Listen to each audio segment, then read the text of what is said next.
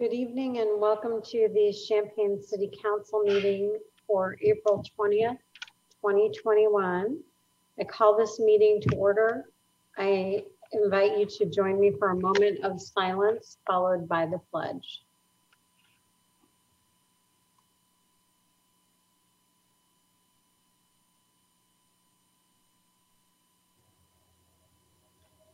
I pledge allegiance to the flag of the United States of America and to the republic for which it stands, one nation, under God, indivisible, with liberty and justice for all. Will the clerk please call the roll? Councilmember Stock? Here. Beck? Here. Bricks? Here. Bruno? Here. Foreman? Gladney? Present. Kyles? Here. Pianfetti? Here. Mayor Finan? I am also here. As I understand it, we have some special recognition. We are going to have the police officer oaths of office. So Brian, if you could take it away.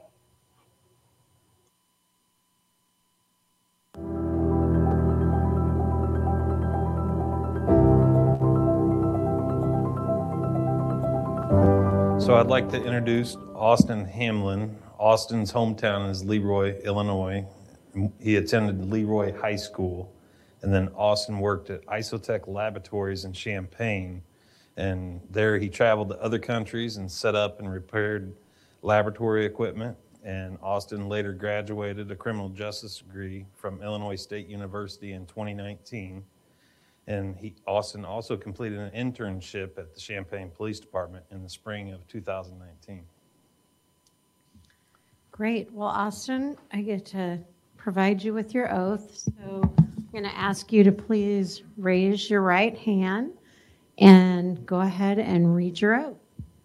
I, Austin Hamblin, having been appointed to the Office of Police Officer in the City of Champaign, in the County of Champaign, do solemnly swear that I will support the Constitution of the United States and the Constitution of the State of Illinois, and that I will faithfully discharge the duties of the Office of Police Officer to the best of my ability.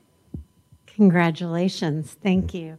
I would normally shake your hand, but I won't today. I'm going to give you your oath, and I think we're going to, besides clapping.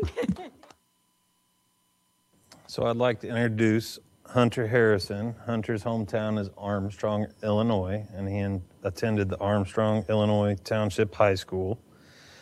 Hunter later graduated with a degree in political science from Illinois State University, and Hunter also worked as one of our police service representatives at the Champaign Police Department and now is being hired as an officer. He also worked at the McLean County Sheriff's Department as a correctional officer. Welcome, Hunter, and thank you so much. I'm going to ask you to read your oath. I, Hunter Harrison, having been appointed to the Office of Police Officer in the City of Champaign and the County of Champaign, do solemnly swear that I will support the Constitution of the United States and the Constitution of the State of Illinois, and that I will faithfully discharge the duties of the Office of Police Officer to the best of my ability. Congratulations. Congratulations, sir. So I'd like to introduce Jeffrey Lee. His hometown is Mundelein, Illinois, and he graduated from Mundelein High School. Later graduated with a degree in information systems and information technology from the University of Illinois. Jeffrey worked at engineering, IT, shared services, Northwestern Mutual, and Amazon in the CU area. Welcome, Jeffrey, and thank you so much for your service. I'm going to ask you to read your oath. Raise your right hand. I, Jeffrey Lee, having been appointed to the Office of Police Officer in the City of Champaign and the County of Champaign, do solemnly swear that I will support the Constitution of the United States and the Constitution of the State of Illinois, and that I will faithfully discharge the duties of the Office of Police Officer to the best of my ability. Congratulations. Congratulations, Jeffrey. So I'd like to introduce Blake Wheeling. Blake's hometown was Beecher, Illinois, where he attended Beecher High School. He graduated with a General Studies Associate's degree from Prairie State College and graduated from the Prairie State College Fire Academy. Blake worked as a firefighter for the Beecher Fire Protection District and for the Washington Township Road Department. All right. Welcome to Champaign. Please raise your right hand and state your oath. I, Blake Wheeling, have been appointed to the office of police officer in the city of Champaign and in the county of Champaign, do solemnly swear that I will support the Constitution of the United States and the Constitution of the State of Illinois, and that I will faithfully discharge the duties of officer of police officer to best of my abilities. Congratulations and thank you. Here's your...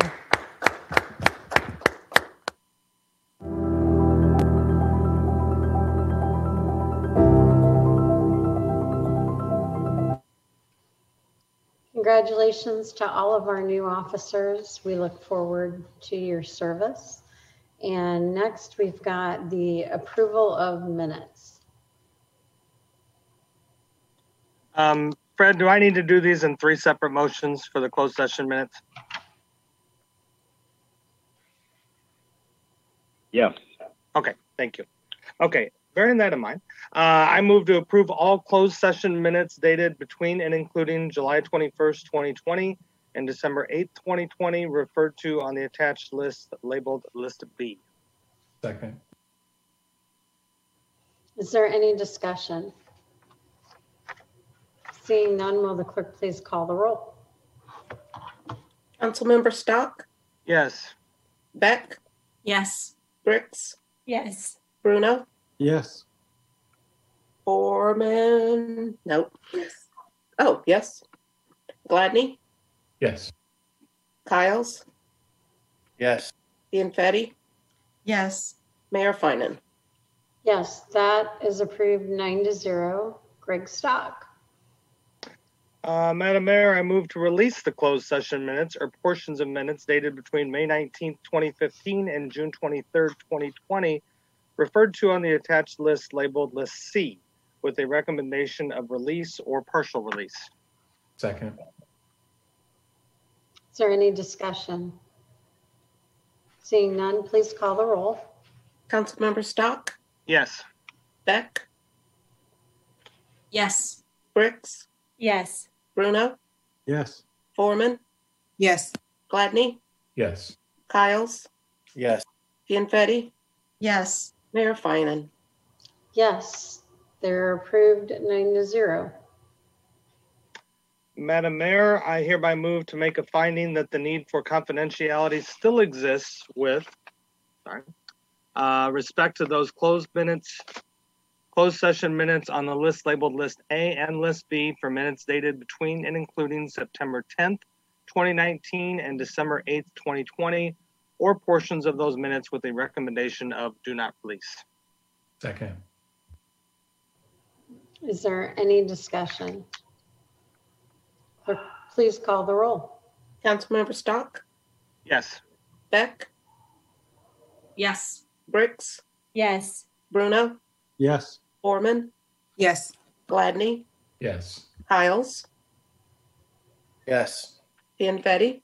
Yes. Mayor Finan? Yes. Those are also approved. Okay. Madam Mayor, I move that we approve the minutes of September 15, 2020 post-council study session. Second. Is there any discussion? Please call the roll. Councilmember Stock? Yes. Beck? Yes.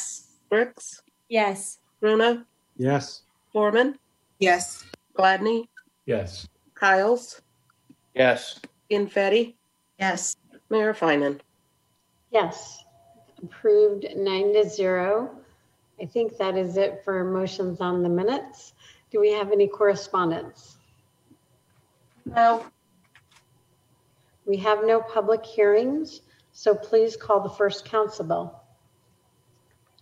Council Bill number 2021-046, a resolution approving the purchase of audit services for FY 2020-21 through FY 2024-25. So moved. Second. This council bill would approve a contract with the firm of Louderback and Amon, LLP, to approve audit services to the City of Champaign, Champaign Public Library, Champaign Library Foundation, Town of the City of Champaign, Champaign Firefighters Pension Fund, METCAD, and the new Public Safety Records Management System for fiscal years ending June 30th, 2021 through June 30th, 2025. Fees for all 5 years would be $299,250. Are there any technical questions? Seeing none, is there anyone in the audience who wishes to address this issue? If so, please raise your hand in the Zoom to be recognized. Madam Mayor, I see no hands raised. Are there any council comments? Clerk, please call the roll. Councilmember Stock? Yes. Beck? Yes. Bricks? Yes. Bruno? Yes. Foreman? Yes. Gladney? Yes. Kiles? Yes. Bianfetti? Yes. Mayor Finan? Yes. Council bill passes 9-0. Councilmember Stock. Madam Mayor, I move that we consolidate Council Bills 2021-47, 2021-48, 2021-49, and 2021-50. Second. Is there any discussion on the consolidation motion? Will the clerk please call the roll on consolidation? Councilmember Stock? Yes. Beck? Yes. Bricks? Yes. Bruno? Yes. Foreman? Yes. Gladney? Yes. Kiles? Yes. Bianfetti? Yes. Mayor Finan? Yes. The bills are consolidated. Please call all the bills. Council Bill number 2021-47, a resolution approving the FY 2021-2022 annual action plan. Council Bill number 2021-4048, an ordinance authorizing the ceding of private activity bond authority. Council Bill number 2021-049, an ordinance reallocating $3,227,730 of the City of Champaign, Illinois 2021 private activity bond allocation to the Illinois Housing Development Authority. Council Bill number 2021-050, a resolution authorizing the city manager to execute an agreement with the Town of Normal, period. There are 4 council bills requested to be considered. The purpose of the first council bill is to approve the fiscal year 21-22 annual action plan and to authorize the city manager to submit the plan to the U.S. Department of Housing and Urban Development. The purpose of the remaining 3 council bills is to authorize the city manager to approve ceding the city's 21 private activity volume cap bond allocation of $9,683,190 equally to the Eastern Illinois Economic Development Authority, Illinois Housing Development Agency, and to the Town of Normal for the use in the Illinois Assist Program. Are there any technical questions?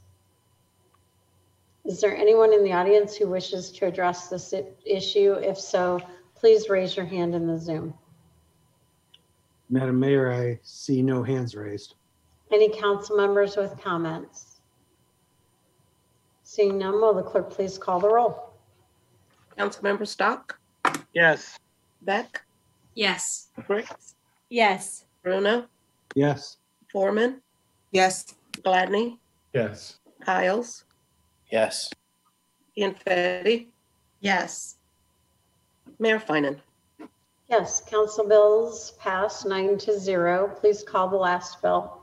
Council bill number 2021-051, a resolution approving the preliminary and final plat of the Ramshaw-Royce subdivision. So moved. Second.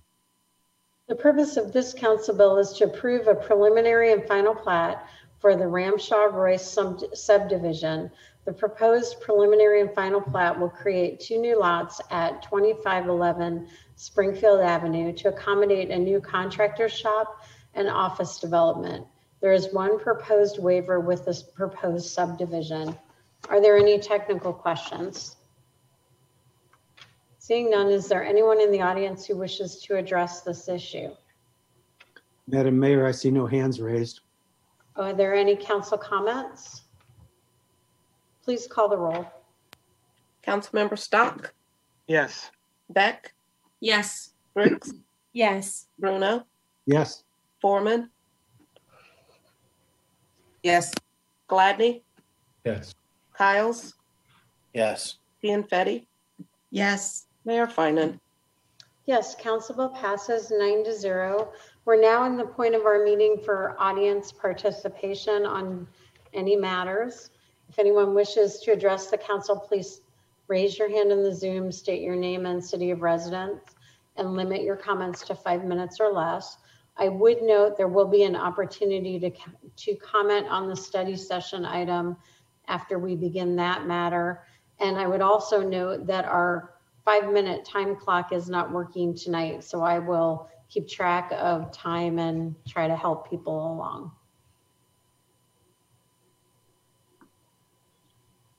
Madam Mayor, I see no hands raised. All right. Is there any council comment? Councilmember Foreman. I just want to say I got an opportunity to meet Officer Blake Wheeling last night, and I want to play something for you as we're going into this Lift conversation. I think it's important for council to hear. I hope you all slept well last night, but I want you to hear something that my family and all the families in Garden Hills woke up to last night. Hold on one second.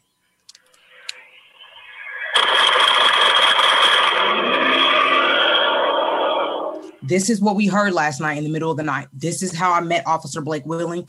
This is a constant theme. This was so loud that I thought somebody knocked on my door. I thought it was my house. It was 8 shell casings in front of my house. This is something that children and families are dealing with daily. I understand that it's not something that's impacted any of you, but I hope that you will take this seriously and understand that gunshots are being shot in our city nightly. If I'm hearing that, that was my camera. So what else is our community hearing? I need you guys to understand that this is a problem. It's ongoing, and this is not once every couple of weeks. This is daily. We had 2 shootings last night in Garden Hills. So please, as you're talking about the Lift program, please remember that those gunshots were just heard around my house not more than 12 hours ago. Thank you.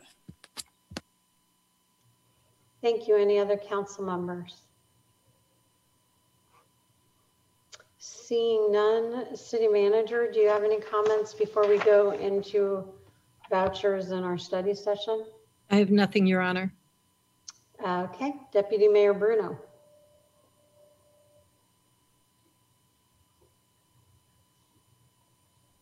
Madam Mayor, I move that we approve the vendor payments in the amount of $420,162.06. Second. Is there any discussion? Will the clerk please call the roll? Councilmember Stock? Yes. Beck? Yes. Brooks? Yes. Bruno? Yes. Foreman? Yes. Gladney? Yes. Kiles? Yes. Pianfetti? Yes. Mayor Finan? Yes, the vendor payments are approved, and I think we are now in the study session. Am I correct, Deputy Mayor Bruno? You don't have anything else? I think we are now in the study session. Okay, I'm going to go ahead and turn it over to Deputy City Manager Joan Walls regarding the Lift program.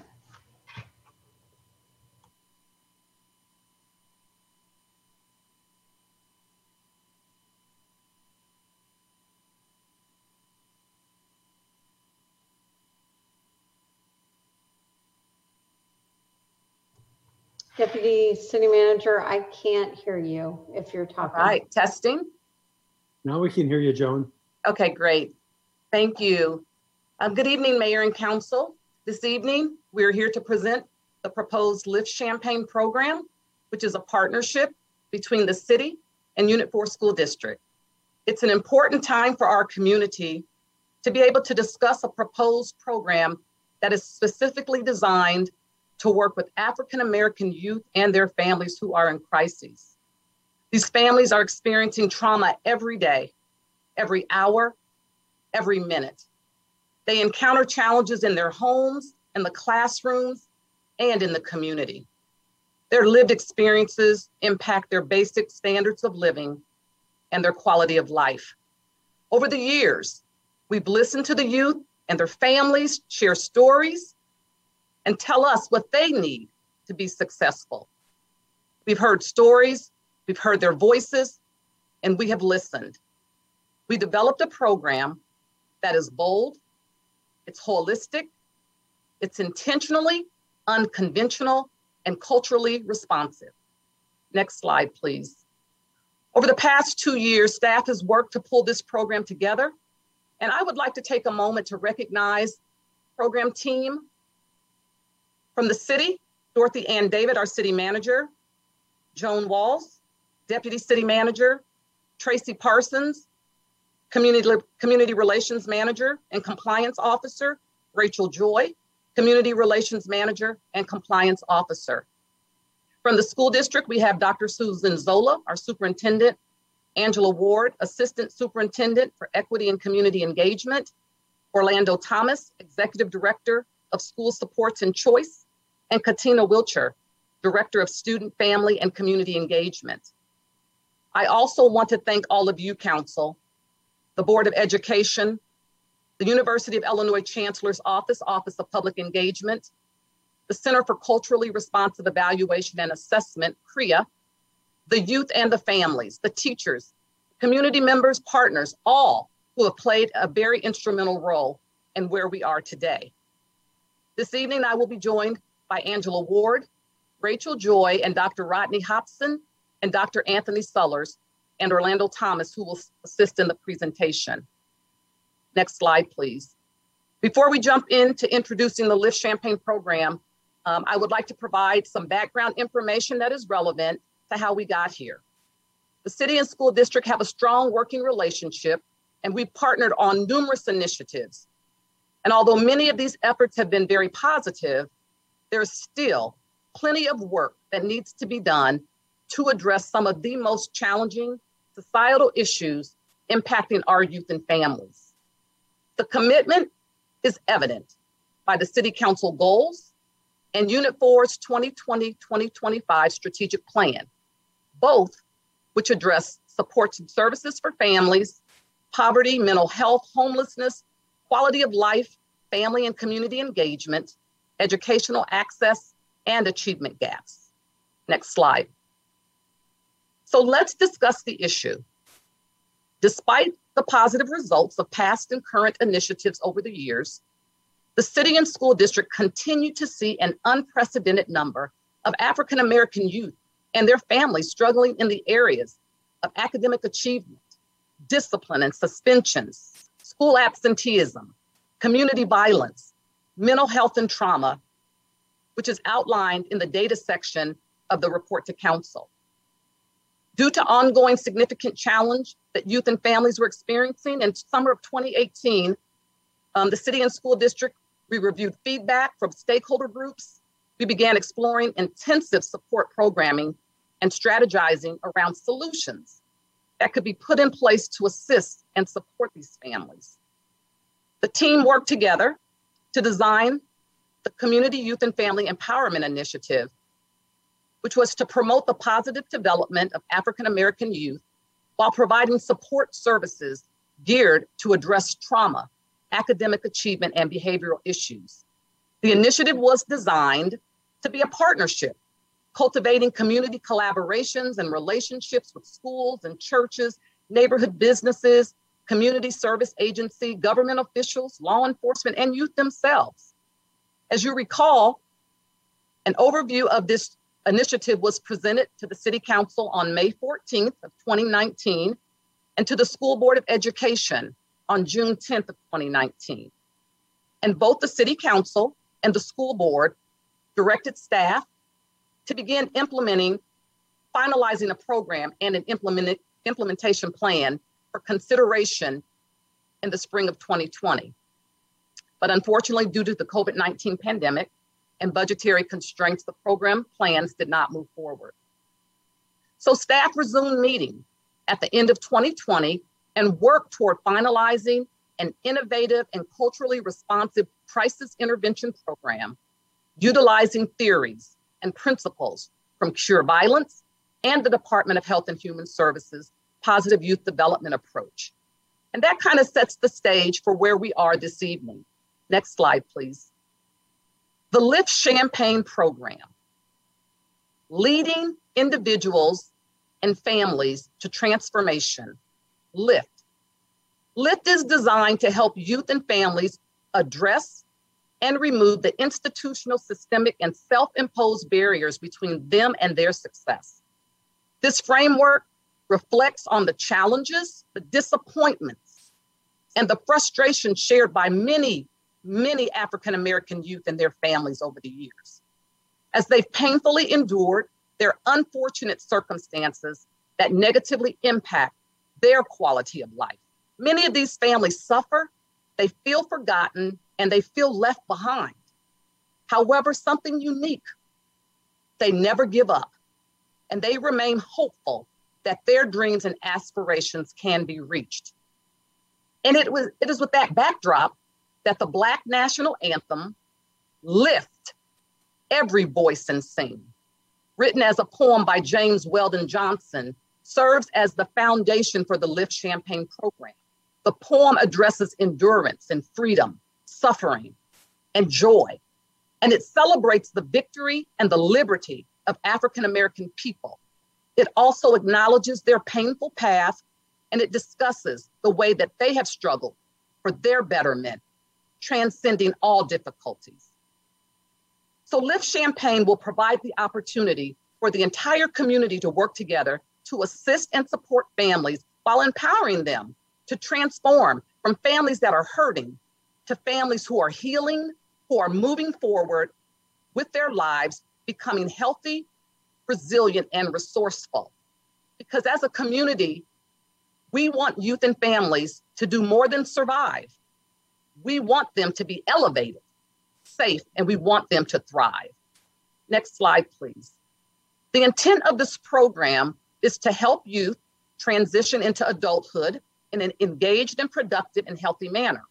The program is going to be a partnership between the city and Unit 4 schools, with Unit 4 schools serving as the lead entity.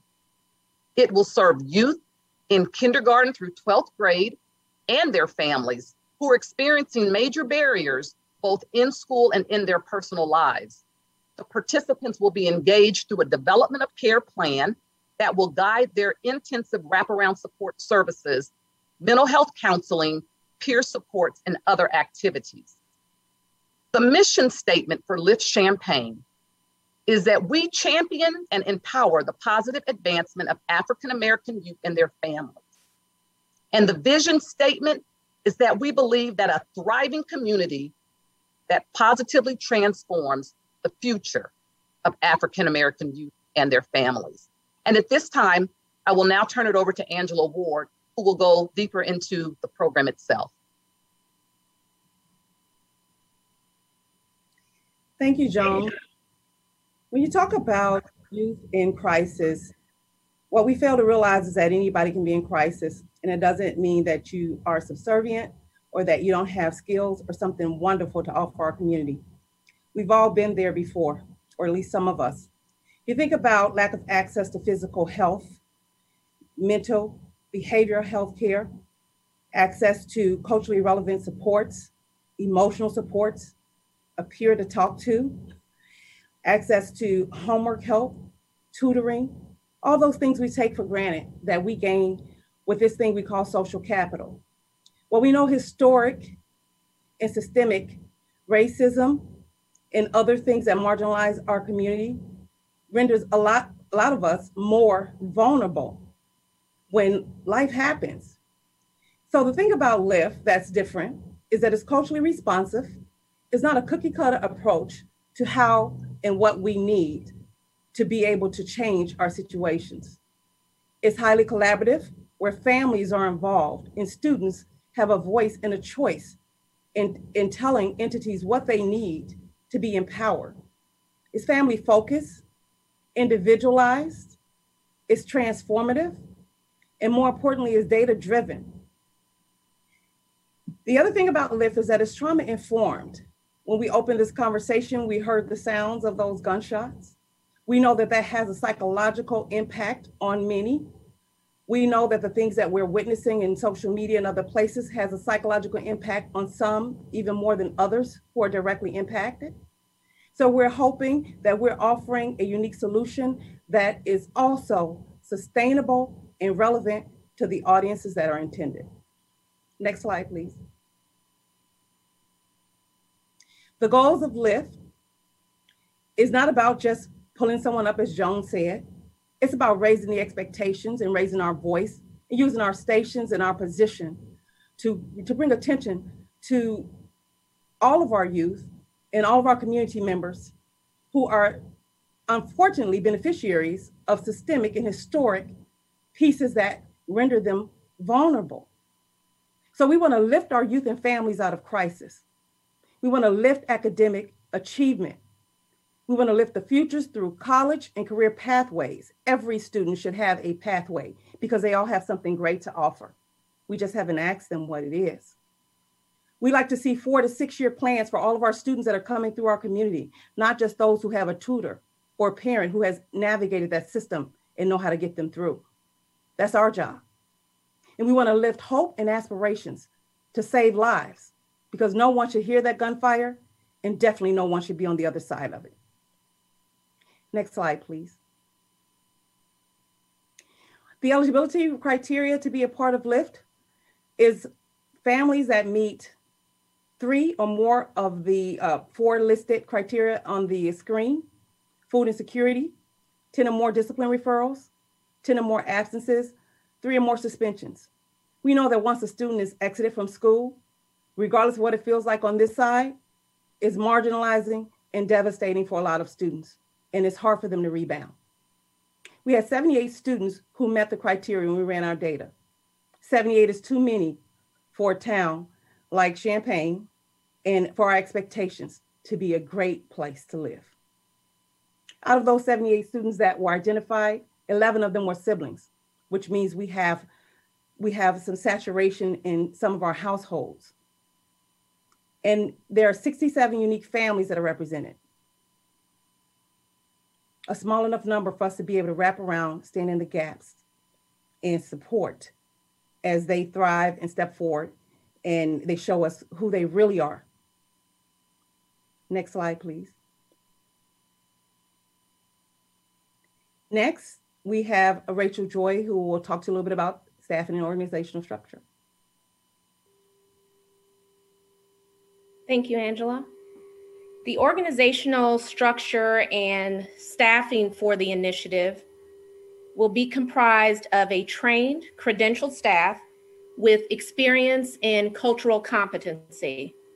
The program director will be the leader that holds the vision and provides oversight for the entire initiative and supervision of the family services manager.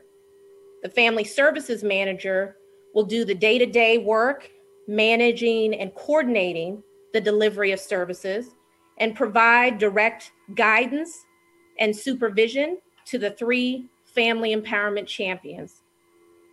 The champions will be just that, helping to direct and provide immediate support to families, direct support, help them in navigating through barriers in systems, and providing coaching as well as empowering families through that lens and working through needs as well as assisting in accomplishing and achieving goals. In addition, there will be a contractual trauma and behavioral health partner, really to be identified to assist with individual and group therapy and also intensive support. That was something that was identified as a huge gap for families. And Lift will bring that all together and have that support directly in the initiative. And how the program and staff will actually do this will be through this single point of entry. Wraparound is really sort of the philosophy of the delivery of services that the staff will utilize when working with families holistically. The engagement will really include this single point of entry designed to lessen the overwhelming barriers that exist in systems, especially when attempting to access trauma-informed care, support, and access to achievement.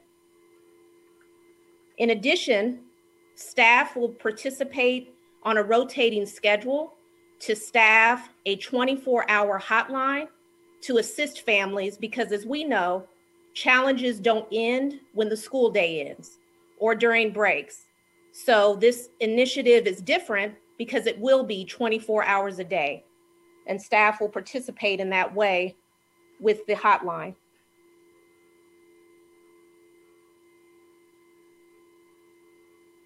At this time, I will turn it over to our newest team members, Dr. Rodney Hopson and Dr. Anthony Sellers, to talk a little bit about the evaluation process.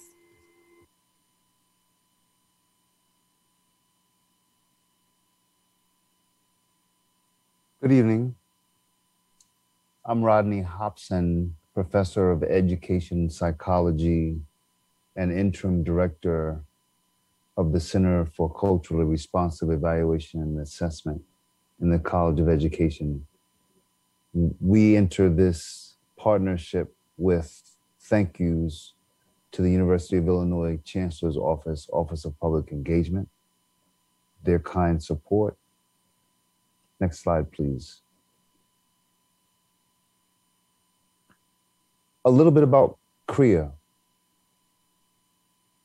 Our mission is primarily to generate evidence for policymaking that is not only methodologically, but also culturally and contextually defensible.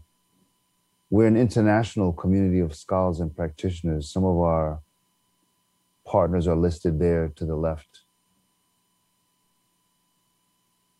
A resource for organizations and individuals, and an institutional mechanism to produce a body of informed practitioner, published scholarship, professional development opportunities, technical assistance resources, and advocacy. I'm going to turn it over to Dr. Sellers to give more details about how we're approaching this partnership and effort.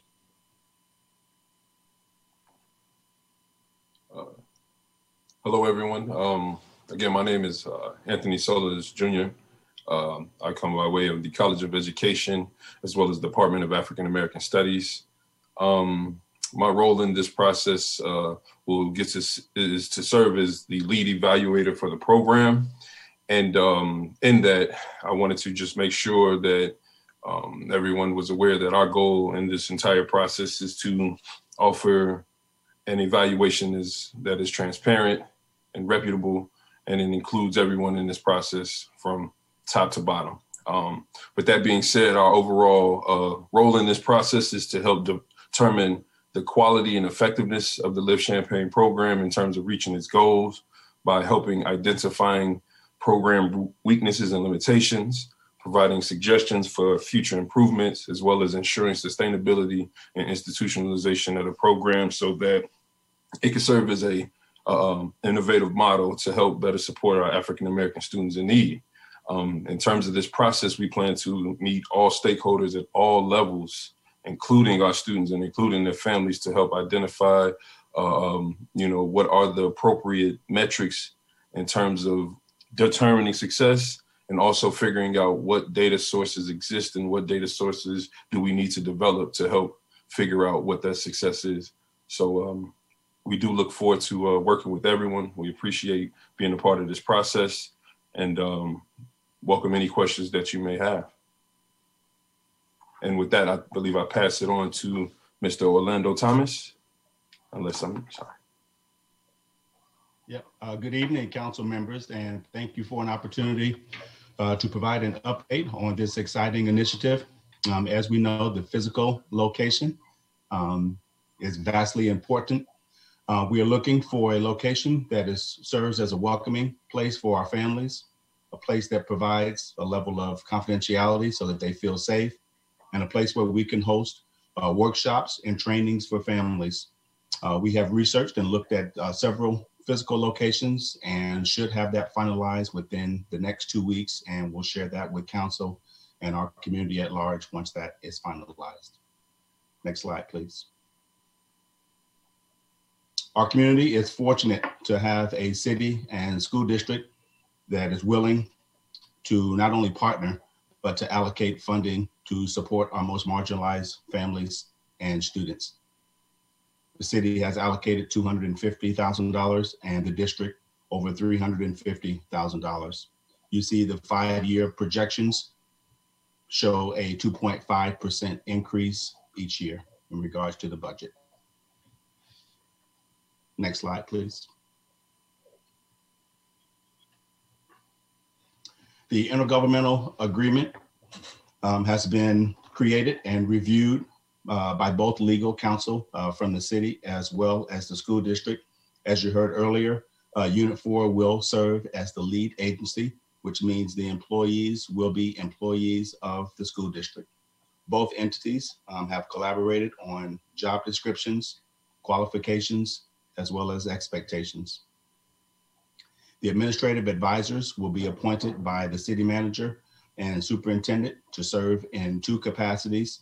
One is to serve as direct support to the director regarding initiatives, and the second will be to work in conjunction with the University of Illinois, serving as an accountability partner to make sure that the outlines and the metrics of the program are achieved. Next slide, please. As you take a look at the timeline, you see that we will be extremely busy starting now until our program launch date in October of 2021.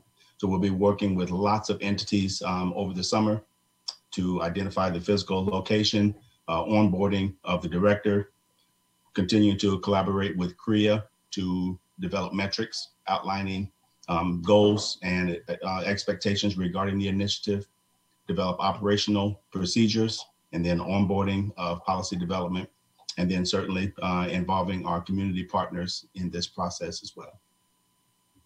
With that said, I'll turn it back over to Joan and Rachel. Thanks, Orlando. So council, we've presented to you the Lift Champaign program, but we would like to show a short clip in closing that really encompasses the real essence of Lift Champaign, recognizing that as a community, we all need each other.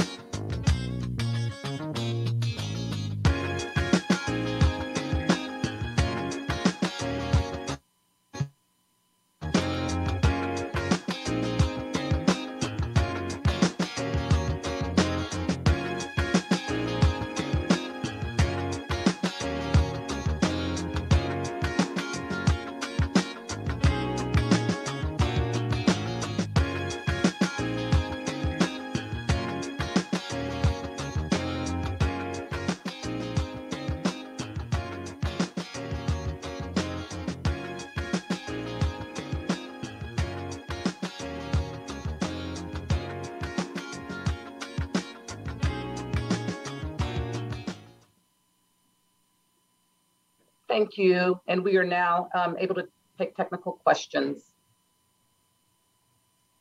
Thank you to everyone who presented. I'm going to ask you to shut down the PowerPoint so I can see everybody. Thank you. Are there council technical questions? Councilmember Gladney. Thank you. Thanks for the presentation. So a few questions. I just want to confirm that I have the amount here right, but what's the number of the staff going to be? Is it 5 or is it going to be 6 with the extra person, or how many are we looking at?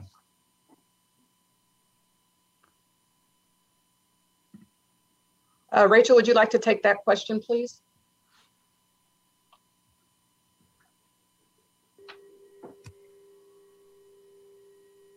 Five, and actually 6 is contractual. Okay. With the behavioral health partner. So do I understand correctly that the champions, the 3 champions, are they going to be the ones that have the most direct involvement with the youth and their families? Yes. Okay. And so there's going to be 78 youth that you're projecting will be part of this program, at least in the initial year? Yes, that's correct. So how are they, will the champions sort of be, will they be assigned to a particular champion, or can any of the 3 champions work with any of the 78 individuals? They'll be assigned champions, because we want to make sure that they're able to follow, get to know the families, and work with them directly. So we're looking at approximately 26 youth per champion, is that correct? Yes, and then that would include the family, the entire family. Yes, that's correct. All right. So you talked about the 24-hour hotline, which I think is a great idea, but who will all 5 of these Lift staff be kind of on call, so to speak, or can you just talk about the rotation of that, or who's going to be on call on that hotline? Yeah, that's envisioned to be a rotating schedule where the family services manager, along with the 3 champions, would do that. So understanding that during just regular working hours or shifts, because staff will have different shifts. Mm-hmm. And so it won't just be the sort of burden of that, but then they would have a rotating schedule. And so that after hours time would include participating and answering the hotline and providing sort of direct services. So that may be the other part that we didn't discuss. As you mentioned, staff was also community partners. We will be engaging community partners. So they may be after the hotline is answered and there's some immediate need, that community partner might be contacted to assist with that. So there will be those additional levels of support, but it will be a rotating schedule in order to ensure that it isn't just sort of overly burdensome for one particular staff member. Understood. And then my last question is about you presented the 4 phases here, you kind of broke those down. And I'm sorry if I missed this, but what are you envisioning as a time frame for the 4 phases, or will it vary by the needs of the individual youth and their family? Katrina, would you? Okay, go ahead, Rachel. No, you can go ahead, Joan. No, I was just going to throw it to Katrina. Hi, yes. Actually, the time frame will vary depending on the needs of the family, as well as our progress collectively on their plans that are developed between our Lift staff as well as the family. So it will vary by family. Okay, thank you. You're welcome. Anyone else with technical questions? Councilmember Foreman. I just want to clarify. So you don't envision the families, like all 78 of these children, signing up at once. This might be in a rotating way where maybe you'll have so many families at a time. Is that how I'm understanding that? Because I'm trying to match the amount of staff to kind of the intensive services. Katina?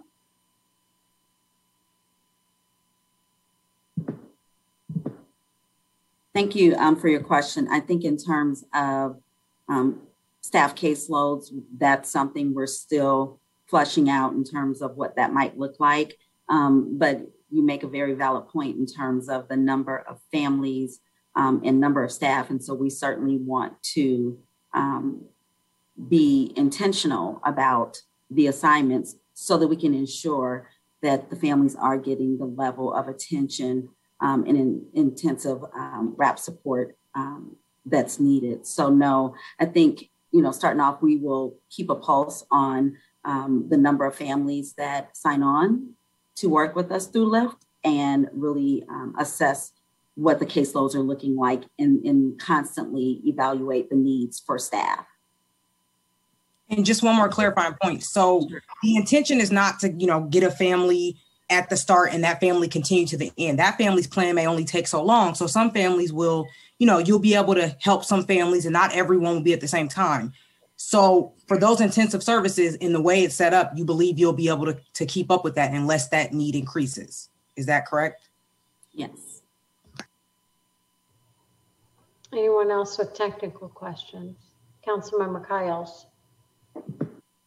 I think Clarissa's made a valid point as it pertains to caseload. I'm always thinking about resources, of course. I know that this seems like a lot of resources for the program to address this this huge need. I guess this is, it's not really a technical question, but I guess to make it a technical question, do you see or envision yourself seeing more needing more resources to address this need? Because this is a big deal. It's a great program, and we want to make sure that we start off the right way. Yeah, so I'll take that, Councilman Kiles. So, I mean, the truth is, if you remember, we made adjustments to go with 3 criteria, because if we went with 4, there could be over 200 students. And so as we've narrowed our focus, to get to the most vulnerable families, we're going with the 3 criteria. One of the things that we talked about as we were planning is recognizing, similar to what Councilmember Foreman says, needs are varying. So there may be a family that has significant needs immediately and another family that perhaps their needs might not be as significant. And so one of the things that we talked about, even with the HR staff of the district, is being able to kind of assess and monitor those needs to even see if those caseloads are doable. And so that's kind of why we intentionally focused only serving the 67 families now as we're trying to get up and running, but recognizing that other families will have needs as well. And so it's just sort of, to what Katina says, we'll be monitoring that. But our primary focus will be on those 67 families. How can we as a community wrap around Lyft? I know that this is primarily a partnership between staff and the city, but I think that I'm wondering how a lot of times we have programs where the staff, of course, the partnerships are empowered to do the work that's assigned to them. How can we as a city wrap around this program? So as it relates to community collaborations, that's going to be critical. And that's a part of the proposal that we are working with some of the organizations that really are addressing needs organically and that are culturally responsive. We want to partner with those individuals. I would say that a part of, and Katina could speak to this even more, but a part of it really is utilizing family members and utilizing community partners and volunteers to really get involved. Hence the whole community approach. So it is designed to solicit help from community partners. And even within the budget, there is a line item to begin to use resources to help expand those that may not have the capacity, but have the vision and have a foundation that we can actually bring them in and connect them to that. I don't know if anyone else on the team wants to join in to answer that question. Please feel free to chime in. So yeah, Councilmember Kiles, we've really factored in the whole community engagement, hence the wraparound approach. I think Joan said it perfectly around having resources for contracts. So for example, we might want to pay for a kid to go to the Y for swimming, right? As part of his therapeutic need to assess something, but this will be a comprehensive community engaged initiative, and we're lining up community partners. Many are in the audience today learning about this project, so important part of our work. Thank you. Other technical, Councilmember Beck. I think when we first talked about this project, and maybe you answered this today and I didn't see it or hear it, and we talked about it being a voluntary program for families to participate in, and there would be no mandatory component. Is that being maintained, or is there was there a different direction taken? That is correct. I'll throw it to the school district. I don't know if Angela wants to weigh in, or Orlando, but no families will be mandated. Yeah, I'll weigh in. So yeah, we have those 67 families is what we started with. And as Joan spoke about, we really had to dial that back as we onboard. And so if a family is not willing to, of course, we want to give them time to think about, right? You know, relationships mean everything. And we want to extend that opportunity. Those people that will be on the ground are really critical when you talk about the community leaning in, just, you know, continue to build trust. But if a family wants to forego the opportunity, we will go to the next person in line. You know, if we have the capacity, we talked about the bandwidth. I think Clarissa asked about, you know, the intensity of the needs that are already on, you know, that are already in front of us. But, you know, we can't mandate a family go and be a part of the supports. I think a lot of families will, though. You know, we've heard them talk about the need for additional supports. But you may have one or two people it's going to take them time to come around, or they may not, you know, it may not be for them. And we respect that. And I think just to add to that, the importance of building trust is something that's going to be built in at the onset. And so, you know, allowing families a chance to even understand. I think Katina always talks about, you know, voices and choices, making them a part of the process. And that's going to be something that will be critical because we have to build trust and we have to be patient and making sure that families understand that we're in it with them, as well as they know that we have their back and that we're supportive. So I think that's going to be very important. And sort of a follow-up question to that then is, I noted the phases that you described, but is there any timeline for assistance for families, or is there sort of an end date, you know, or is it like would this be like we have 6 months worth of time for you, or a year's worth of time, or would there be, is there any sort of thought about that at all? Okay, so we've thought about it. I told the team I would kind of facilitate since we're on Zoom, making sure that we're not all jumping in, but we thought about that, and it is kind of where we've landed. Of course, we're evaluating and we're assessing consistently, but families are important and circumstances changes. And so we want to continue to engage with those families consistently. We don't want to say, okay, you've been in for 3 weeks and, you know, we're done and you move on to the next program.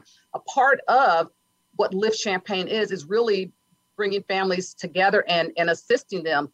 We want them to be resourceful. We want them to navigate and understand what processes are, but that takes time, and we can't just meet and put a timeline on that because circumstances change quite often. Will there be, and I'm assuming that there will be metrics then, not only based on individual families, but based on larger goals of the program itself? Yes, and I don't know if Dr. Hopson or Dr. Sellers would want to speak to that. Yes, absolutely. We didn't go through the list, but as of right now, things that have been identified as potential metrics include test scores, grades, program activity and participation, attendance records, arrest records, youth assessment referrals, as well as discipline referrals, suspension and expulsions. But those we're not limited to that. Those are just what was listed as the start. Okay. All right, thank you. I think that's all my questions. Thank you, Councilmember Briggs. Can you, in regards to capacity and with the 24/7 hotline, is it the 67 families that are identified that have access to that hotline, or you can have people within the community that have access to that? And then what happens if there's a bigger need beyond the 67 families that are identified as they call into the hotline? How does that work exactly? So originally, when we began the discussion, we recognized that a 24-hour hotline is necessary for all youth who are in crises. Some may not be a part of the 67 family, so the team has recognized that there may be some referrals that come in through the hotline. And so again, that is a part of assessing. I know that the team has been doing research, looking at SOPs from other entities that have hotlines. That will be a part of a planning process, you know, if this program is approved, to dive more into that.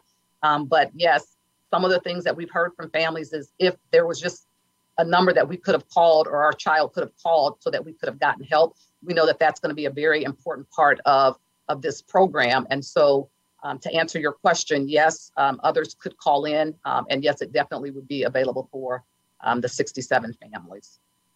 Okay, and then in regards to the different staffing roles, I noticed that a lot of the responsibilities seem to be direct service. And so I think one of the things learned from the initial phases of Fresh Start was that the supports and things weren't necessarily in place. And so who is this something that then there's a committee of people doing? I know that the city has a ton of partnerships.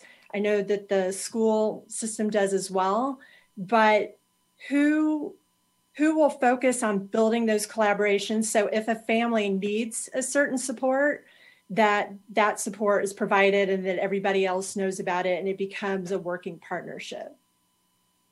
I will refer that question to the district. So either Katina or Angela, if you could weigh in, please. And I'll let Katina join me. So a lot of the initial onboarding will be about a needs assessment. So what we'll try to do is get ahead of what families need so that we can tailor some of those things. That's really the creative part of Lift, that we don't have this box cookie cutter approach to what hasn't been working, obviously, right? Because we're still finding our students in the data. So, you know, we're hoping to find some unique things, some out of the box things that we haven't thought about, because maybe it's the questions we have wrong, right? And so, you know, when you talk about what could the community do, when we reach out to those partners, what you can individually do is partnerships respond. And if there are partnerships that don't exist here, those are things that we would have to come back and be able to share with larger entities as to what it is we're missing within our school-wide community. And if there are outsourcing opportunities, of course, you know, we've done that. I know on this end, we've had other people reach out to us. And so like with workshops and other things that we've tapped into in other spaces. So we may have to be creative about that. But that needs assessment will drive and give us an alert to what is here and what's not here. But I'll let Katina tag in. Yeah, I fully agree with that, Angela. And also part of the community partnership in terms of identifying viable community resources. That is a part of our summer work, really identifying who those potential partners are, doing the outreach piece to the potential partners, and really soliciting their support for the program. So that is a focus for the summer, is to really identify and connect with viable community partners. And so it would be a larger committee kind of working on those things, because if the others are focused on direct service to the families and we're already potentially concerned about capacity, who is doing that community connection piece? Katina, you're muted. Sorry. That will largely be led by the program director, who will take lead on that process. And certainly the program director will then also work collaboratively with other advisory committee members to do that piece. Okay, thank you. You're welcome. Anyone else have questions? Councilmember Pianfetti. Thank you for the presentation. I just want to make sure I have a point of clarification. they're the 67 families that are identified. And I think when Orlando showed the timeline in September, there was going to be the family needs assessment. And that would either be of the 67 families or a subset of those families. And then in listening to what Angela and Katina were saying, I'm trying to get a sense. I understand that there's this need to get a sense of community assets and what might be available. But I'm wondering, given that the program wants to launch in October, why the family needs assessments are happening in September and maybe not in August, or kind of like like, what am I missing in terms of why September for a family needs assessment and not sooner if those families are already identified? Are you waiting to see what community assets might be there, or, you know, why aren't they going about simultaneously? So that's I'm sorry, Councilmember. No, that's my, I'm not sure if I phrased it in a question, but that's the thoughts that are going through my head. Yeah, so I'll try to take that one. That's a great question. And so when putting the timeline together, we were a little conservative. We wanted to make sure that we built in enough time so that we create documents, the intake, standard operating procedures. We've talked to, you know, our legal departments as well as the CFO of the school district. And there are going to be lots of things that we'll need to put in place quickly, and with hopes that we can move this up depending on how fast that goes. So if things are in place and it looks great and we can start connecting with families by July, then that's a win-win. But if for some reason our documents are being reviewed, as this is a new program, and so there's legal review that, you know, not that it would slow up the process, but it could be a delay. We just did not want to promise something and not be able to deliver immediately. But it's our intention that if we can move this a lot sooner and really start connecting with families and reaching out, we will do that. Thank you. Anyone else? Councilmember Stark. On the right side, I've waited so long that every question I had almost was answered except one. One quick thing that I had, and I don't have a buy-in either way, but really more just curious.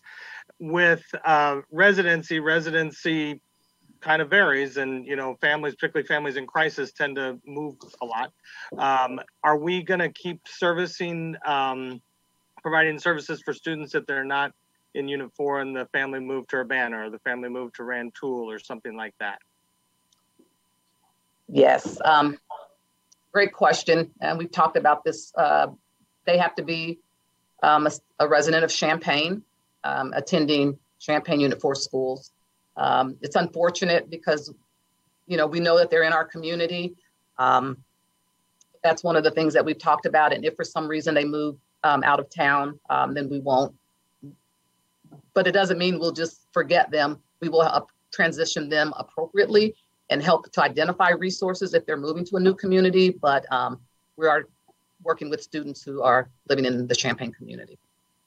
Thank you.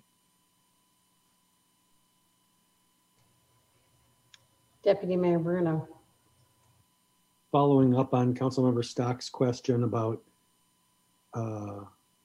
recipients of help who leave our community, has there been any consideration of expanding this with into the city of Urbana and Unit 116 to at least have them adopt the exact same model and share proportionately in the resources to make this a program that exists simultaneously in both cities and in the two neighboring school districts? To answer your question, yes. I don't know if anyone else from the team wants to weigh in on this. Very similar to when we launched the Goal Getter program, it was sort of the city of Champaign that took lead. And then I know that the coalition, Tracy's on here, if you want to join in, Tracy, they worked with the school district in Urbana, and they were able to get a program very similar to Goal Getters established. It is with hopes that we would be able to do the same Their superintendent, before she went to Urbana, was a part of this initial conversation at the onset. And so I'm sure that that's something that Urbana and the school district, you know, might consider. I can't speak for them financially, but it might be something that they would consider. Tracy, if you want to add to that. No, but I think we're going to be having conversations community-wide and throughout the community. And so I was just going to add about Dr. Tatum being part of our initial planning team. So she is aware intimately of what we're building here. And I do want to add that in the event that a family that's enrolled in Lift starts, of course, as a Champaign student, if they do become displaced during the course of that school year and go to Urbana or Rantoul, they still have a right to attend school in their home school of residency per the McKinney-Vento Homeless Act. And so we would still support families if they're homeless and they end up in Urbana or Rantoul. They're still technically Champaign students for that school year. Anyone else with technical questions? I had one because I know that we scaled back because of COVID, and now there is potential for money that at the time you're doing all the planning wasn't available. I'm assuming, maybe I shouldn't assume, but I guess my question is this scalable? I mean, if we start at this size and we decide to add the other criteria and include additional families because we have more funding available, is it something that can grow over time to be a larger program? Yes, definitely. You know, like I said at the beginning, it's unfortunate, but we have a lot of families in need. And a part of our scale back was due to financial reasons. So, yes. Okay.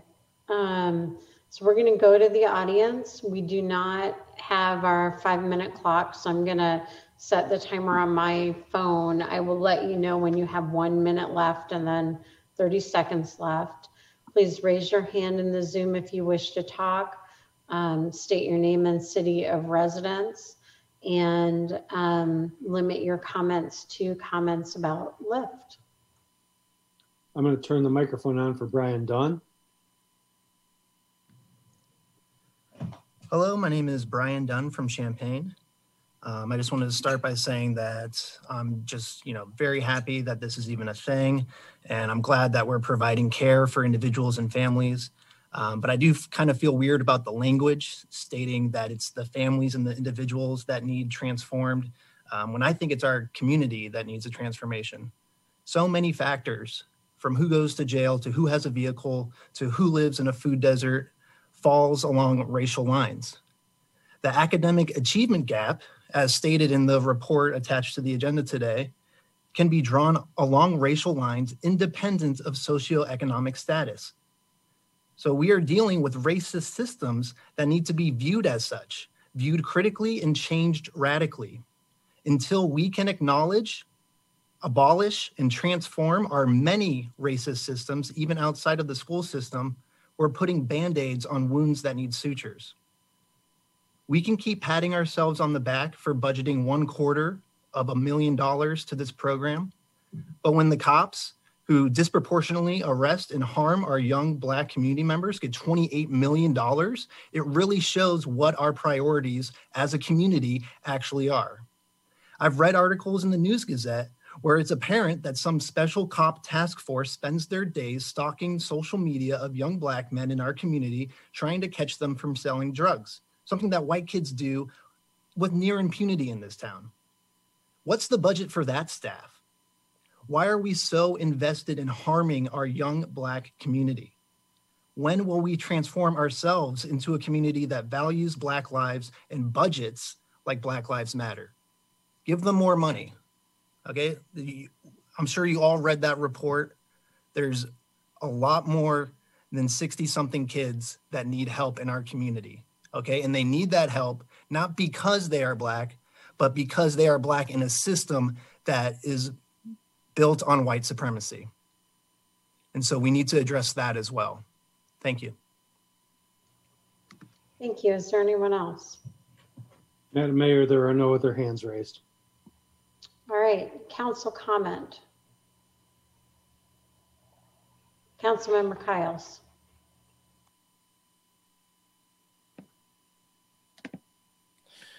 I want to thank all those involved in lifting our youth to the next level. I think this is a really, really big deal.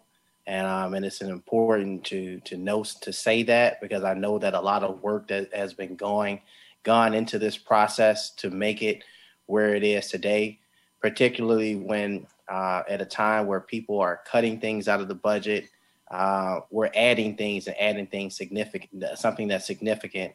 I think this is one of the many strategies that I know that will be important in addressing the tough issues in our community. To this previous speaker from the participant, I think I wanted to address that this is one of the many strategies, because all too often we look at one program and say this is the cure-all, when we should be looking at a comprehensive approach. But particularly to this program, this is a comprehensive approach that wraps around the family, and that's critical. Creating the framework behind this is such a difficult task. And again, I want to thank you all for rolling up your sleeves and consistently coming to the table, even through difficult conversations.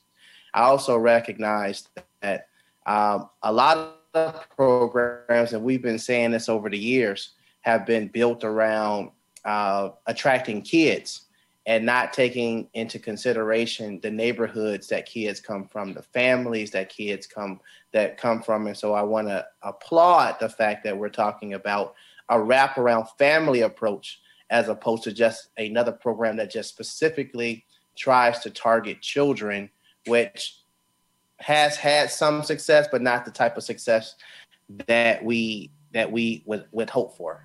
While I do expect great things from Lift, I do want to encourage us to look at Lift differently. This means looking at the responsibility of the healing and building of African American students as a role of everyone involved in that child's life. Lift should be a platform that we use to uplift our most vulnerable.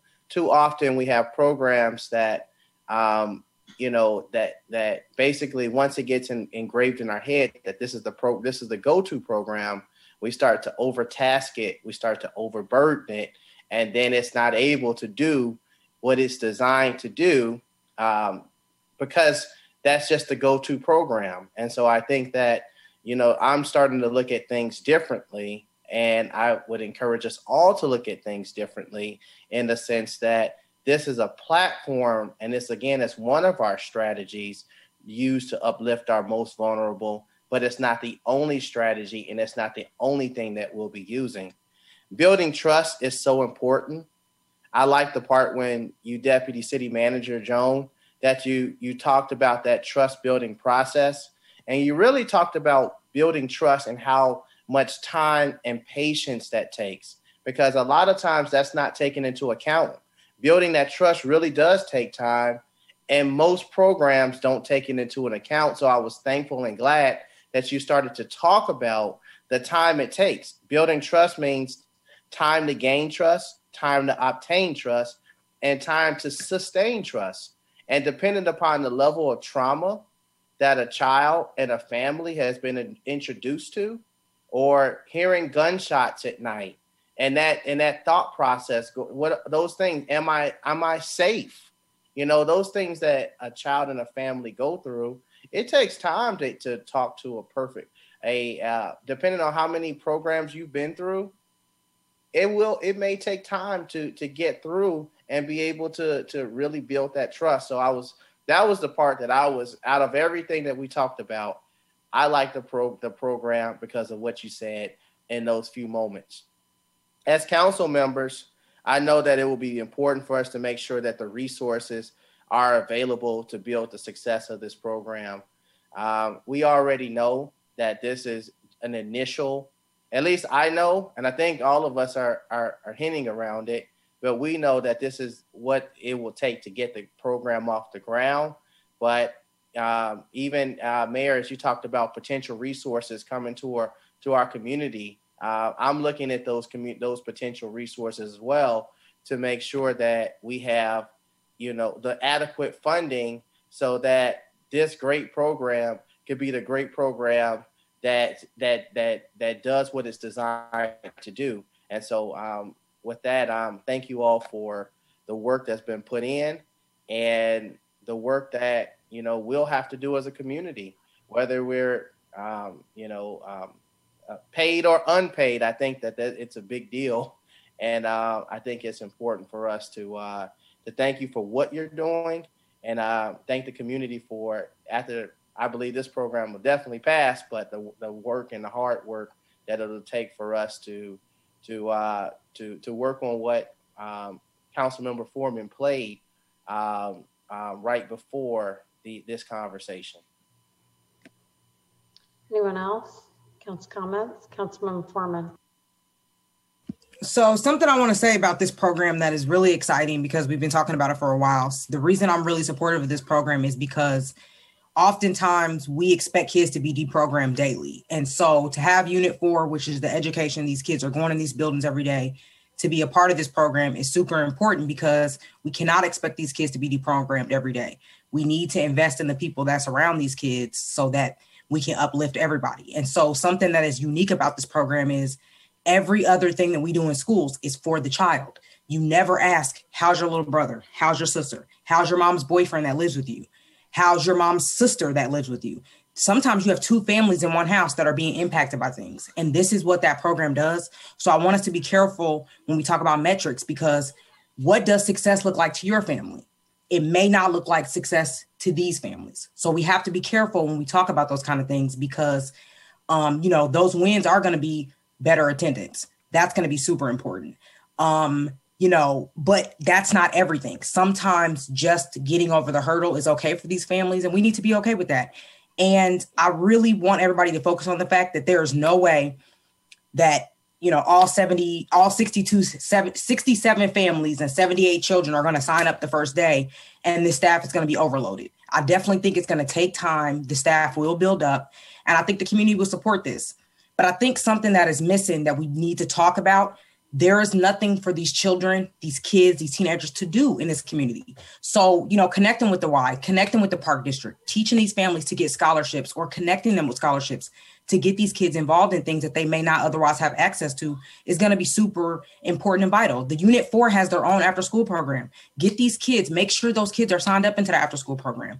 If you keep the kids busy, I think we all understand that. That is something, you know, we as a community can invest in. The Park District is invested in giving out pool passes to those families, you know, giving bus passes so these families can get to events.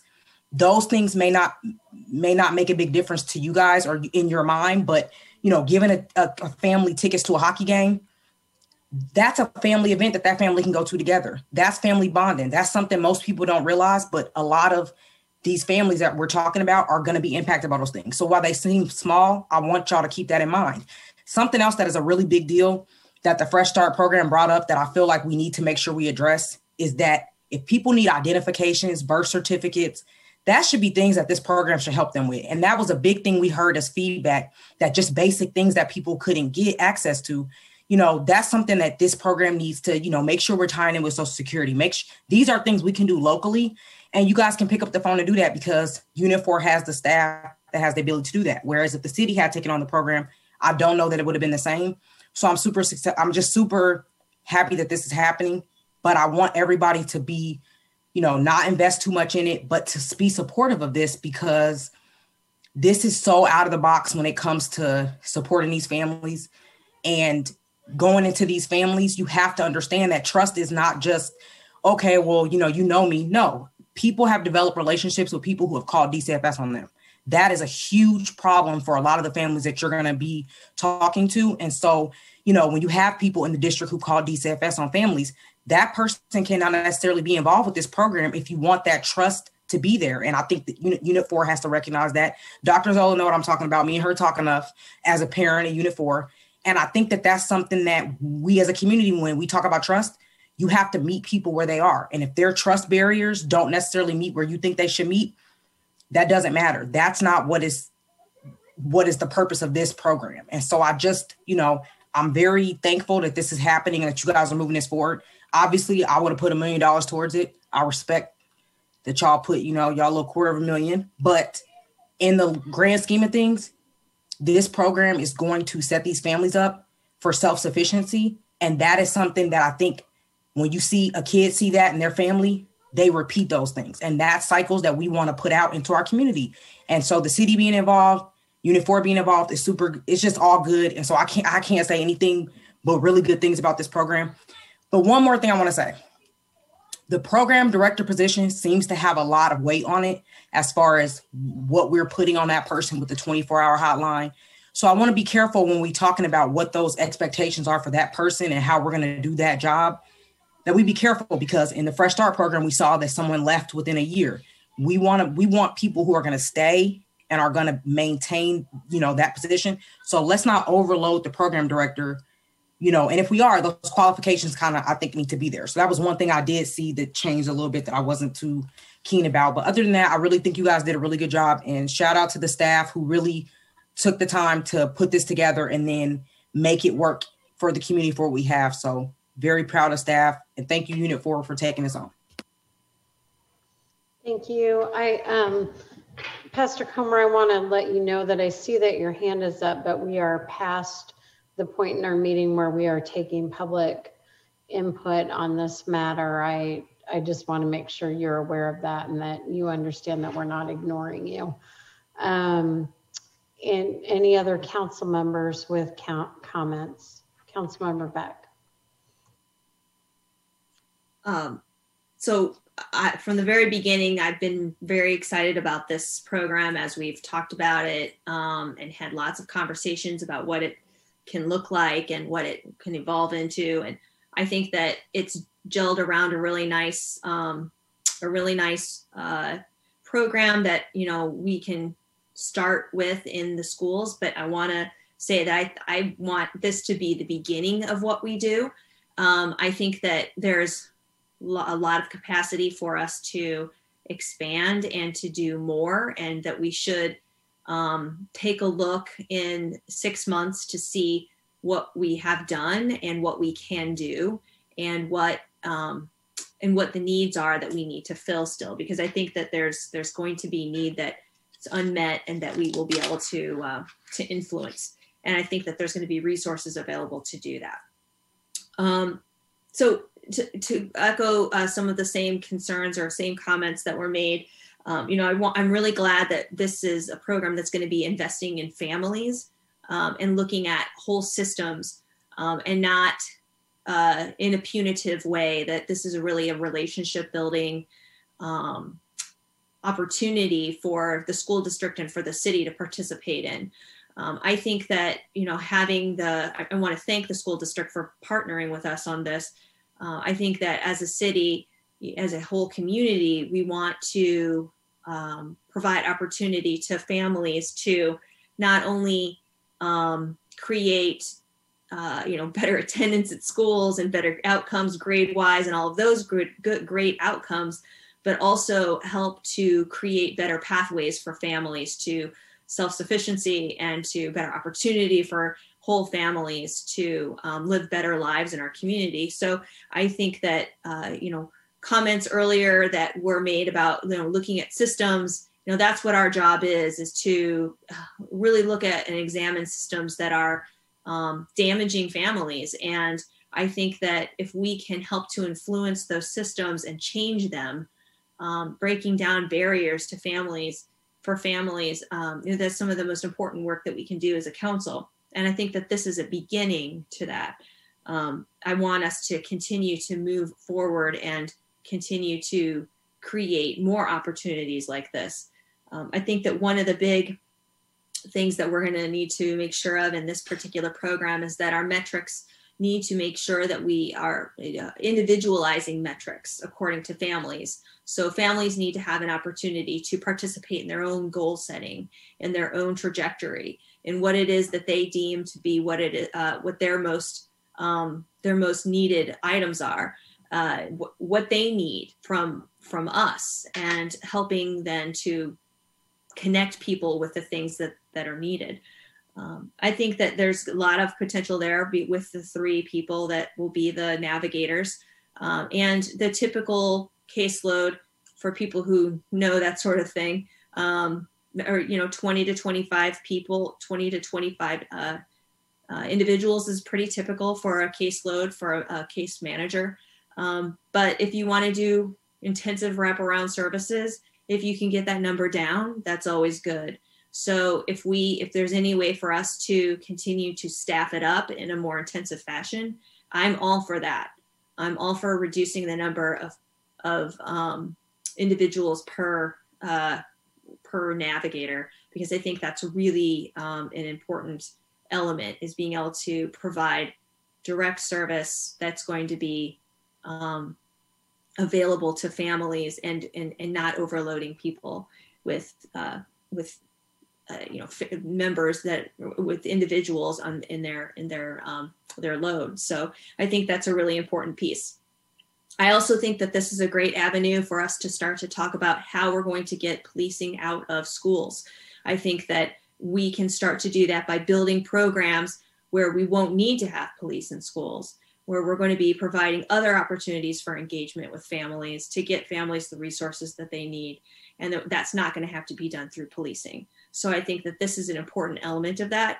And I hope that we can continue to grow those opportunities. I'm looking forward to seeing this, and I can't wait to have a report in, I'm hoping, 6 months from all of you, and about the successes that are already happening.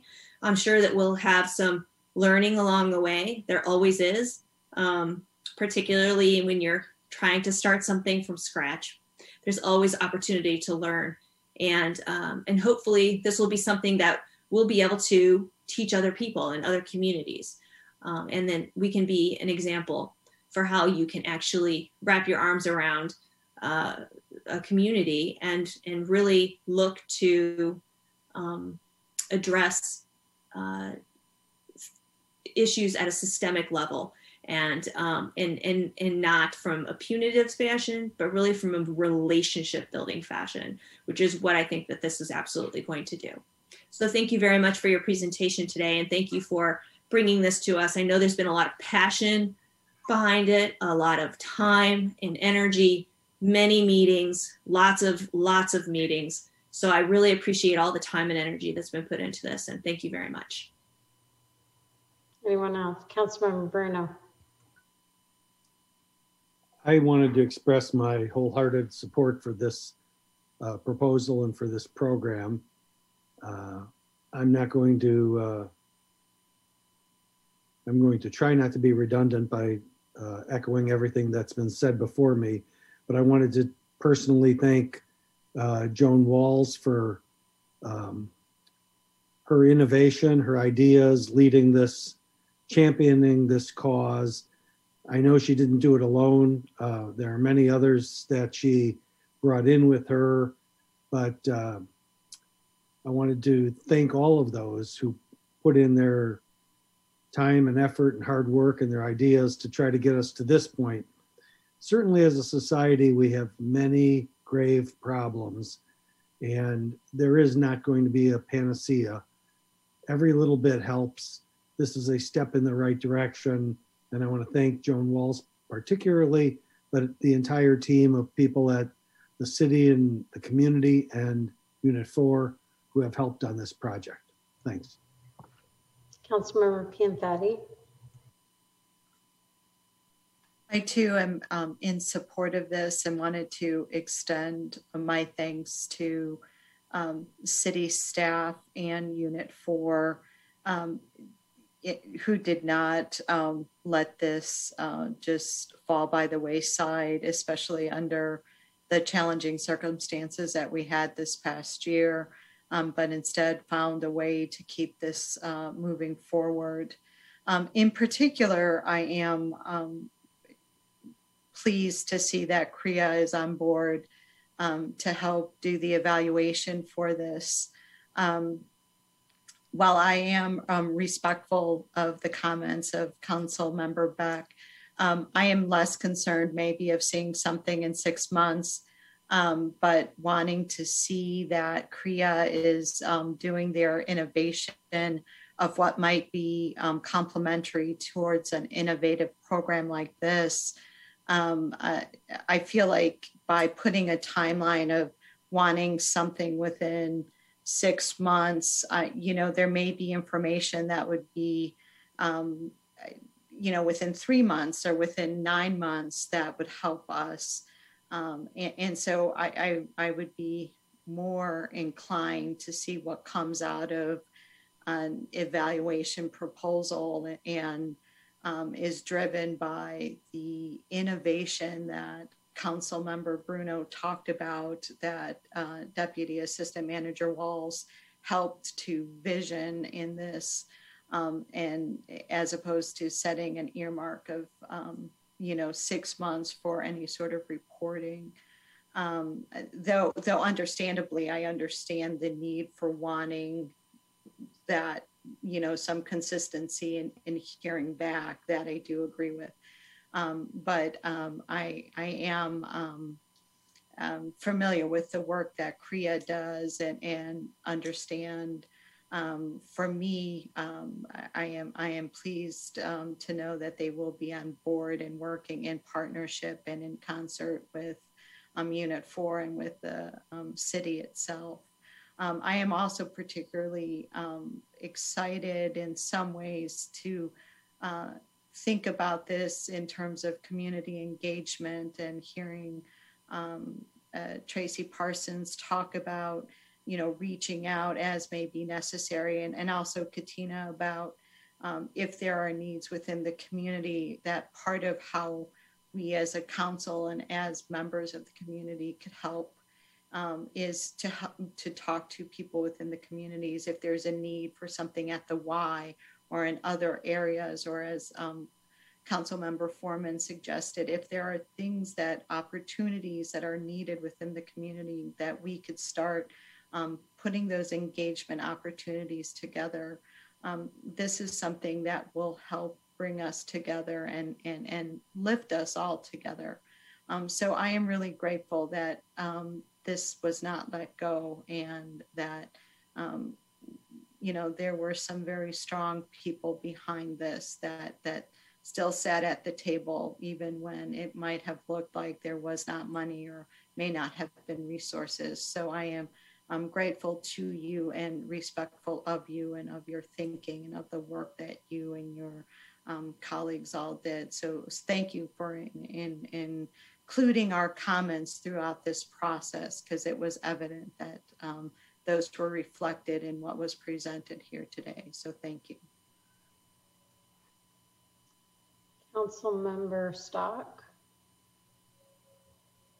Thank you. I don't want to reiterate a whole lot of what people have said, because I've agreed with a pretty good majority of it. The one I did want to kind of highlight, though, first of all, I want to thank the team on both sides of the table, which is really one table. But I want to thank all of you for your hard work, and as Councilmember Pianfetti said, not giving up and fighting through some tough times to get to this point. So I appreciate all of you on both, from Unit 4 and from the city staff as well, to keep going on this and coming up with such an innovative idea. The one thing I did want to echo of something that Councilmember Kyle said at the beginning is the one fear that I might have is that the program become overburdened with, these are the 3 things we're going to work on, except it becomes 6 things because we find 6 needs, or it becomes 8 things or whatever. So that maybe, you know, we try to keep that sort of innovative mindset, exhausting though I'm sure it is, to maybe eventually have a spin-off program. If we're seeing needs that can't be met through this program, that we think about another program, or trying to create another program that might involve more community needs, or might involve more community involvement, just to keep this. And to Councilmember Foreman's point about overburdening staff, I know she had mentioned the program director specifically, but just in general, and that there's sort of an open-mindedness to maybe not just expand this program, but maybe even to create another program or more programs to deal with needs that we see as we go through this process. But bottom line is, though, thank you so much for your innovation and hard work. I think that I think it's really well done, and I look forward to reading about it in the News Gazette. Councilmember Gladney. Thank you. I want to thank everybody who's been involved with this and for your hard work, particularly Deputy City Manager Walls, whose passion and dedication on this has been energizing, to say the least. So thank you very much. And thank you to, again, everyone else.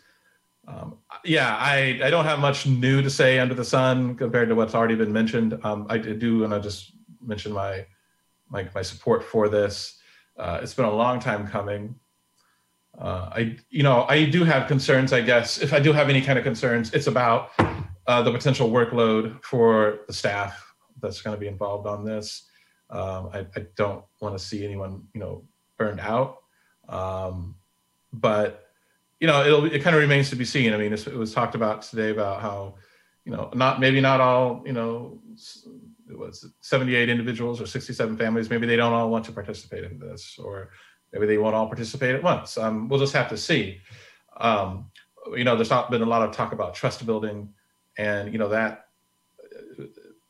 takes time. And also, if somebody does decide to leave or gets burned out, and you bring in new staff, that obviously you have to start rebuilding trust along the way.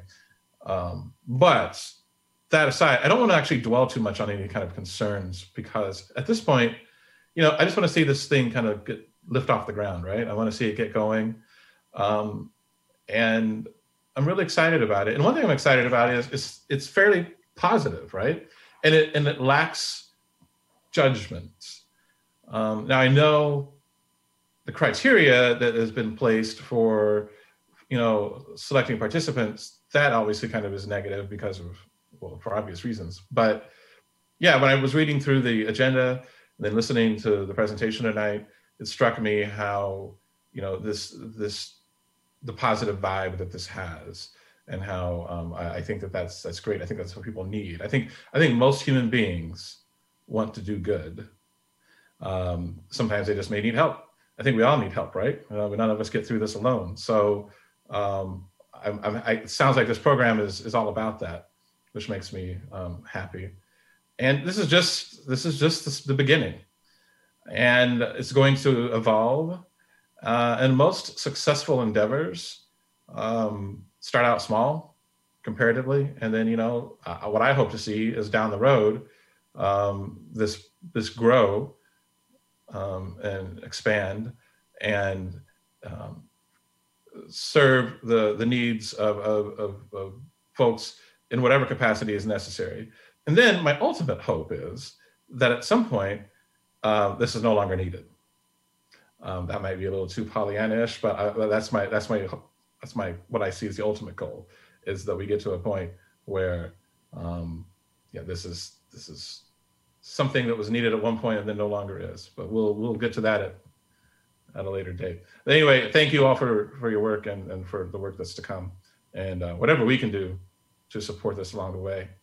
I think you have our support. Councilmember Bricks. I also want to thank everyone that's been involved in this process from the very beginning, and those who have come along on the journey as it's continued to evolve. From where we actually started and we had the initial discussions to now is so promising, and it's something exciting for our community. And, I appreciate the wraparound and including the children and families. I think that's important. And I also like the idea too of the 24/7 hotline. Because you're right. I mean, it doesn't stop at the end of the school day, and what happens over the course of the summer, and just having resources available and a way for people to be able to reach out in a moment of need is really important. So I'm glad to have that support definitely in place. I also, even though I know that the need's there and we want to try to help as many people as possible, I also think it's smart to start smaller and to figure out ways to scale up and figure out exactly what the needs are and what the process is. And I get that it's different for every family, but I definitely want to make sure that we've at least got some good supports in place. And I appreciate the comments about needing to have those flexible things in place so that there's room for innovation. And so I definitely think that's important. And then the evaluation piece too, I appreciated the comments where it was like, it's great that you can look at the grades and the progress that students are making and graduation rates and discipline, but also is it meeting the needs of the family? Because at the end of the day, that's kind of what this program is chartered to do. So thank you all so much for your efforts so far, and look forward to having this as part of our community. Thank you. Councilmember Beck.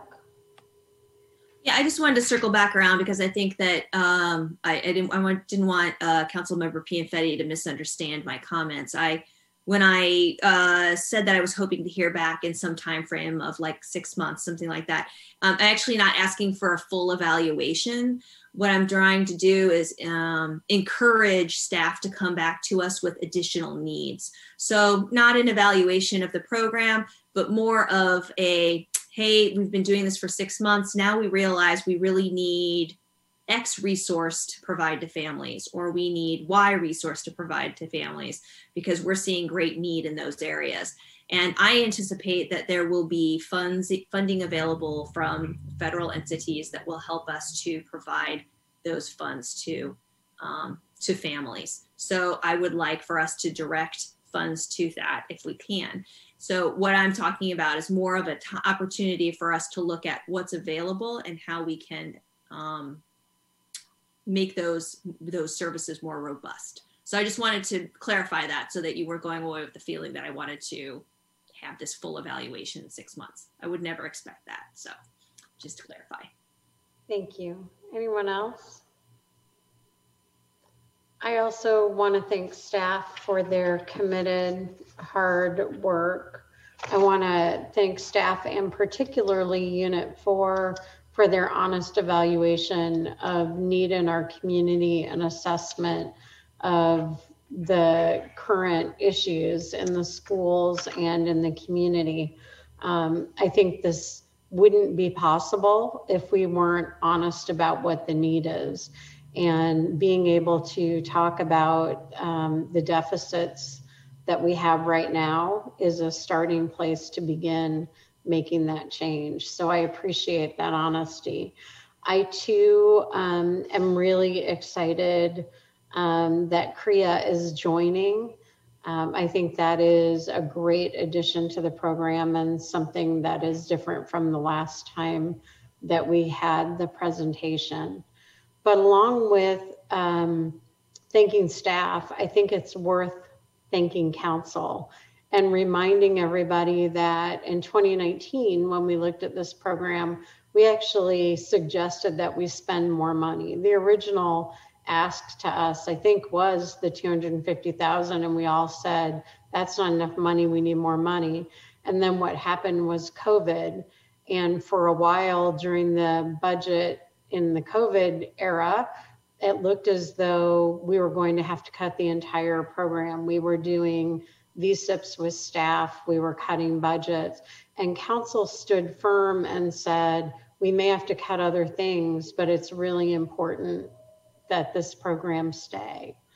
And so I am appreciative of the work that staff has done, but I also want to acknowledge the direction that council provided, that this remained an important priority.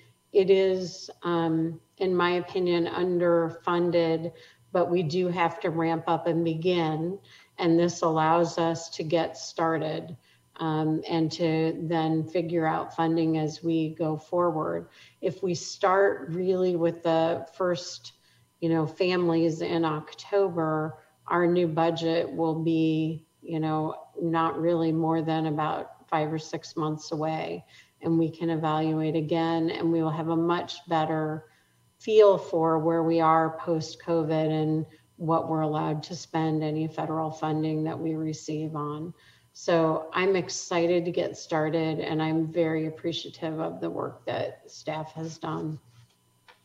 So our alternatives are to direct staff to continue working with Champaign Unit 4 School District to finalize the Lift Champaign program based on council feedback, and to place the intergovernmental agreement on a regular meeting agenda for consideration and adoption. And before I pull it, I do want to also thank the Unit 4 School Board, who has continued to support this as well. And they will, that board will now have this in front of them at their next meeting. So we're appreciative of them. So Councilmember Kiles. Yes. Bricks. Yes. Beck. Yes. Bruno. Yes. Pianfetti. Yes. Gladney. Yes. Foreman. Yes. Stock. Yes. And I am a yes. Everybody has direction. Thank you for your work. And I need a motion to adjourn. Madam Mayor, I move that we adjourn. Second. Will the clerk please call the roll? Councilmember Stock? Yes. Beck? Yes. Bricks? Yes. Bruno? Yes. Foreman? Yes. Gladney? Yes. Kiles? Yes. Pianfetti? Yes. Mayor Finan? Yes, we are adjourned. See you next week.